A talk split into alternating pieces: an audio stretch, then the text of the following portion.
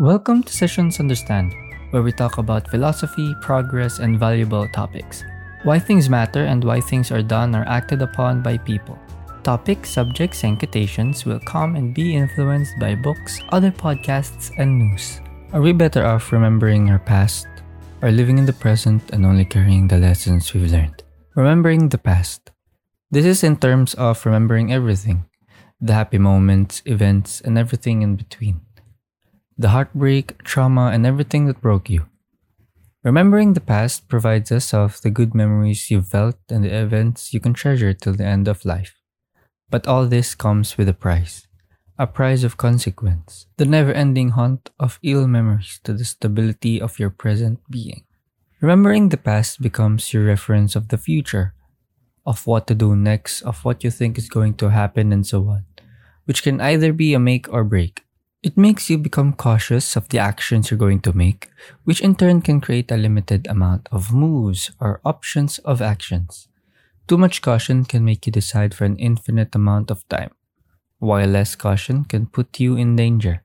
The past also becomes a sort of muscle memory, more like prejudice on what you think might happen in a certain situation, which can make an unequal decision. Remembering the past also of course, carries the lessons you've learned. But what the past also carries are the visual, physical, and emotional traumas one experienced. In turn, can destroy the person's stability to humanity, having trust issues, defense mechanisms, and so on. The past can also be a source of happiness to most.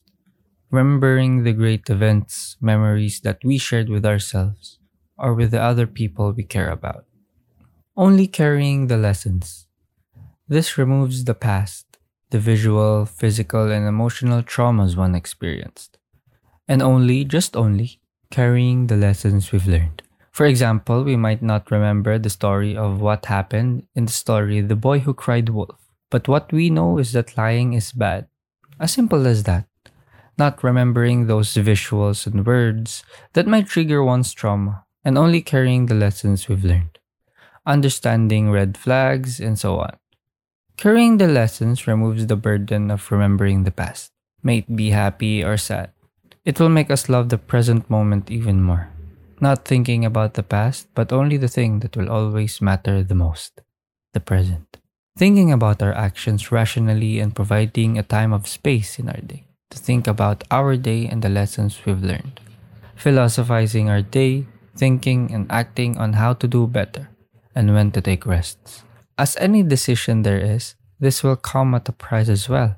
Only carrying the lessons doesn't give us the freedom to remember the moments we wished we've kept. We cannot tell stories about shared memories, only the things we've learned with them. This, in my opinion, brings boredom on get togethers and so on. Life then becomes, in a way, plain. In reality, life doesn't come with these options you get what happened and create your own moral to the story. You both remember the past and the lessons that it brings. There are times where you forget some memories of the past, and that is due to the fragility and fallibility of memory. Nonetheless, when we are reminded of such memories, it'll feel like it just happened yesterday. So we may have these choices from a tale of romantic options. We should understand that the past remains and so are the lessons. Remembering the past may come with happiness and sadness, and only carrying the lessons may feel too plain to live for. Regardless, we must live life according to the relativity of the present, of our past and lessons, and of course for the future that awaits. This has been Sessions Understand. I hope you stay in tune for upcoming topics. This podcast will evolve and have more valuable and insightful topics. Thank you.